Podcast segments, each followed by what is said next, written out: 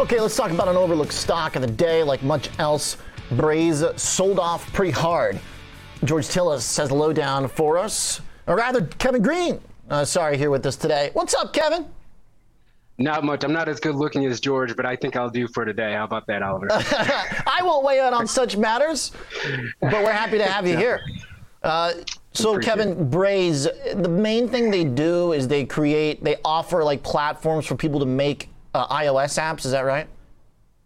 Yeah, so it's a customer engagement platform. So what they really do is they uh, are able to integrate with applications that companies have, websites, things of that nature, where they can actually uh, interact with clients through just say like a messaging um, portal on a particular website. You know, when you go to a website and sometimes there's a pop-up that says, "Hey, what can we help you with?"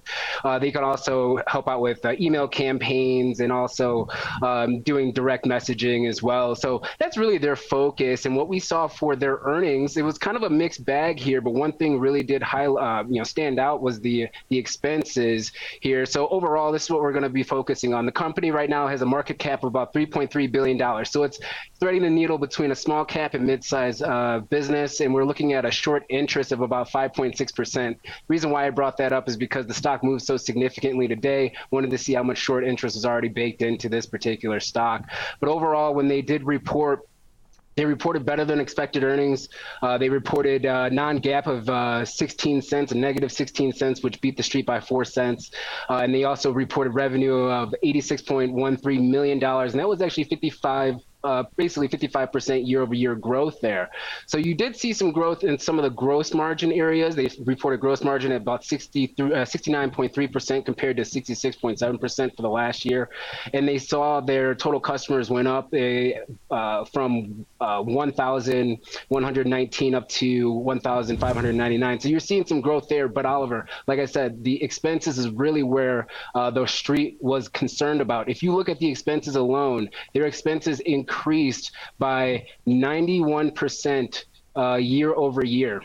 And then the R&D expense, that line item within the overall expenses, increased by 101%. And even though you're seeing that, you're seeing that revenue increase by 54%, your expenses going up by 91%. You can see that's eating into margins. That's why the stock is selling off today. Okay. Uh, well said. Sounds like uh, there is uh, some real issue beyond the overall market today. Earnings driven margin driven, and also a lot of competition. I mean, there's a there's a lot of different ways for um, applications and businesses to access customers, and uh, in particular, the interaction. There's a lot of companies that are offering different messaging services and uh, ways for people to communicate. And I know there's a, obviously thousands of different apps. I mean, I don't know, hundreds of thousands maybe that need to have these applications within them to communicate with their users. Uh, but I also do wonder, I mean, uh, uh, in terms of the number of publicly traded companies doing this, there's a lot of them doing it. Uh, so are they going to combine? Are they going to be better at scale? Will we see stocks like Braze maybe team up with other companies at some point?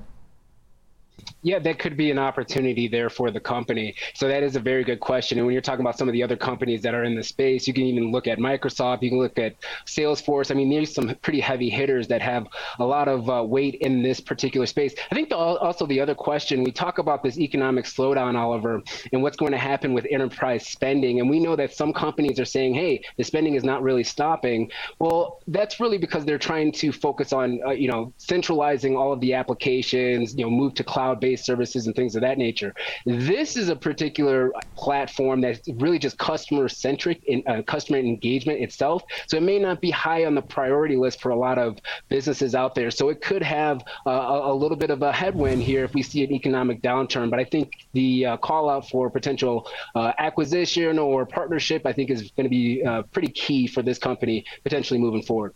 Okay. All right. Uh, so we'll see. I guess this is going to be kind of a quarter by quarter Looks like this is a stock that has a lot of potential to move with some volatility around earnings. That's one of the big takeaways that I see on a day like today, especially when the revenue is up as much as it is. Market clearly has developed some major problems about its bottom line. Definitely, yeah. The the expense uh, side of the business is really what's the concern for the market. You're talking about a 91% increase. Your cost of revenue itself, Oliver, increased 414% year over year. Just the cost of revenue. So everything is just getting very expensive on the bottom line here when it comes to the expense side of it, and their stock compensation is just through the roof. So they're trying to manage this, and I think the market itself is trying to evaluate to say, okay, is it really worth uh, the price multiple that it's trading at right now compared to where we are seeing uh, on the uh, income statement on the bottom line here and and on the balance sheet? Is it really worth it? And I think that's the question that uh, the market's trying to reprice right now. All right. Uh, thanks, Kevin Green. Uh, nice job. Appreciate Sarah, our contributor here on the TD Ameritrade Network. The Overlook stock of the day, Braze, getting crushed.